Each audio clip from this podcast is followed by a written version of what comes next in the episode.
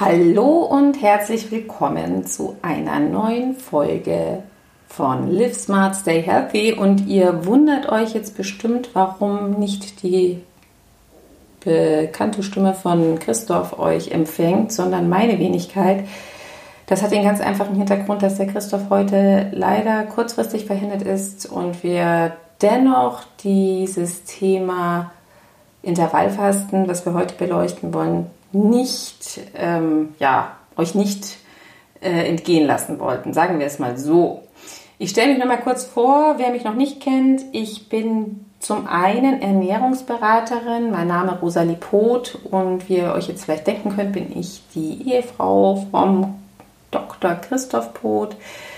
Ich ähm, begleite und betreue Klienten bei Ernährungsfragen und mache auch ganz klassische Ernährungsberatung.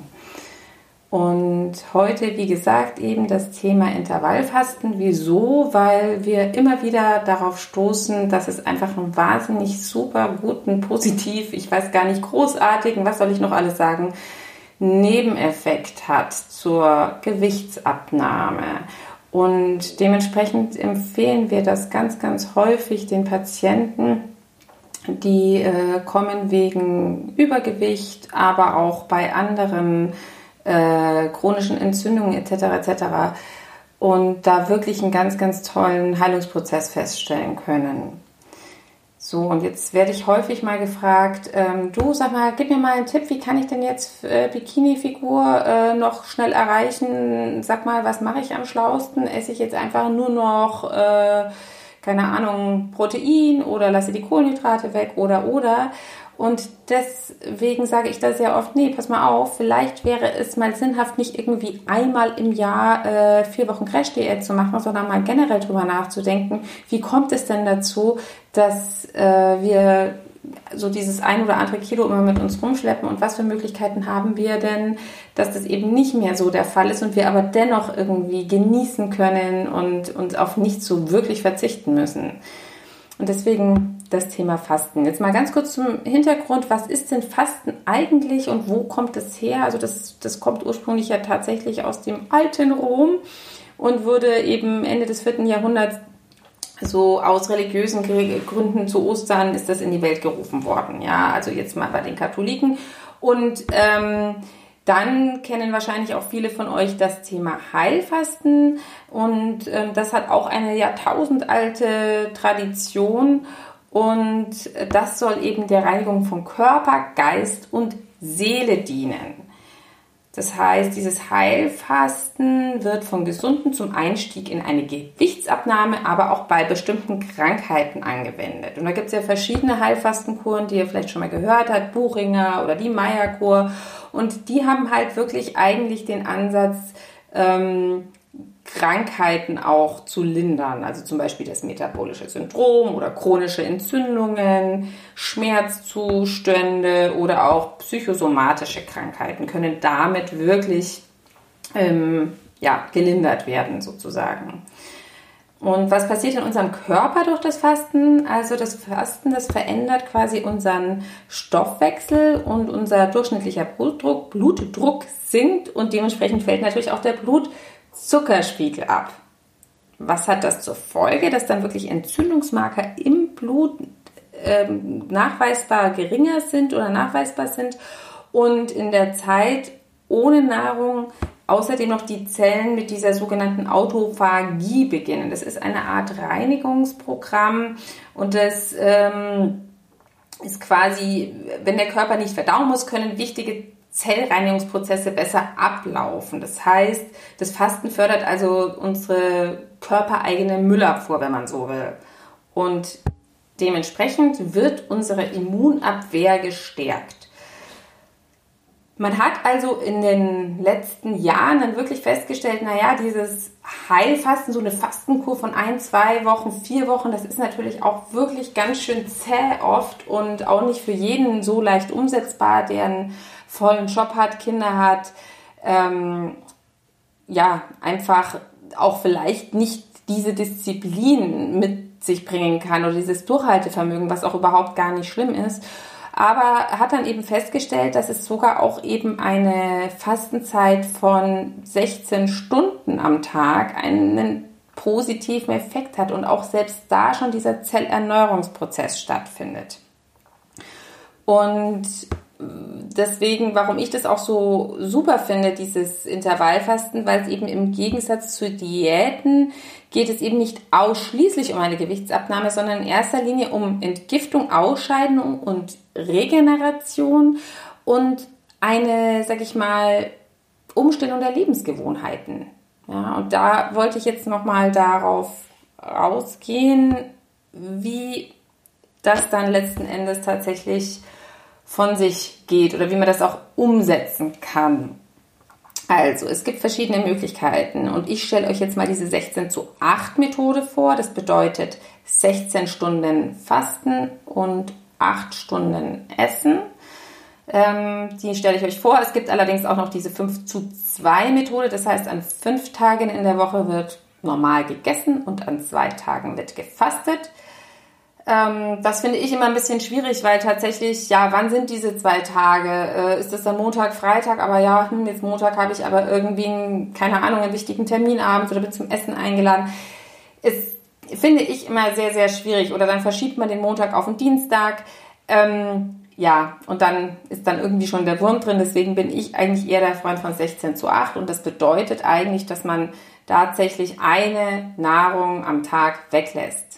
Bestenfalls ist es die, die halt, je nachdem, wenn ihr Nachtschicht macht, dann lasst ihr halt irgendwie äh, äh, das Abendessen weg und wenn ihr, äh, also je nachdem, das kann man sich wirklich so legen, wie man möchte. Ich persönlich bevorzuge es, die, die Frühstückssession auszulassen. Das heißt, ich äh, trinke tatsächlich in der Früh nur einen schwarzen, ungesüßten Kaffee äh, und natürlich oder Tee oder einfach nur Wasser und alles andere ist dann auch wirklich nicht erlaubt in dieser Zeit, sonst wirkt das nicht oder sonst funktioniert tatsächlich ähm, oder, oder geht der Effekt des Fastens tatsächlich verloren. Wenn ich jetzt mir da eben Milch in den Kaffee kippe oder sage, ach ja, äh, ich esse noch so, so zwei, drei Erdbeeren gehen schon.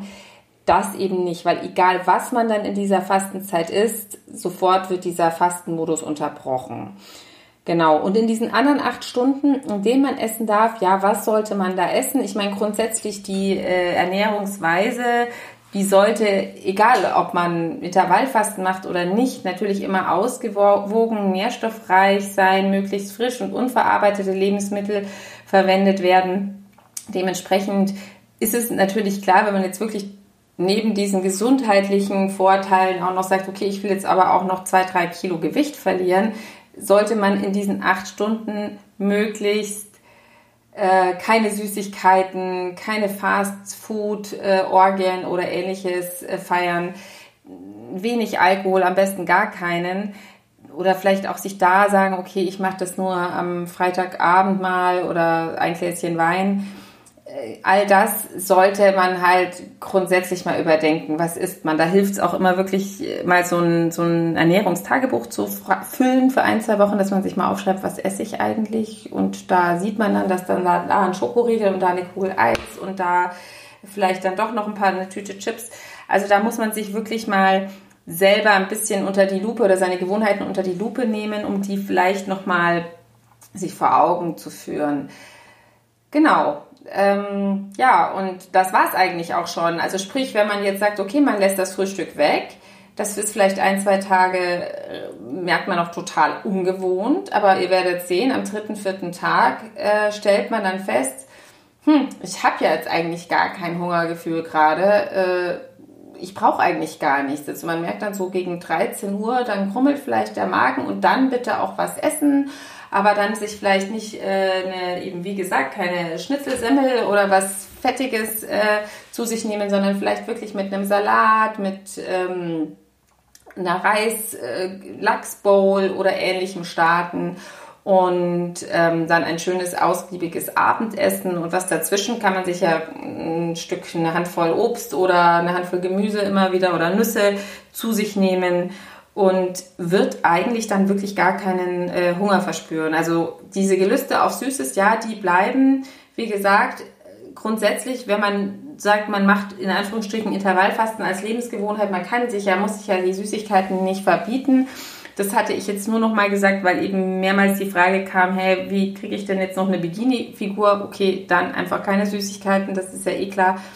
Aber ähm, wenn man dann eben Süßigkeiten isst, dann bitte nur in der Zeit in diesen acht Stunden und auch da in moderaten Mengen.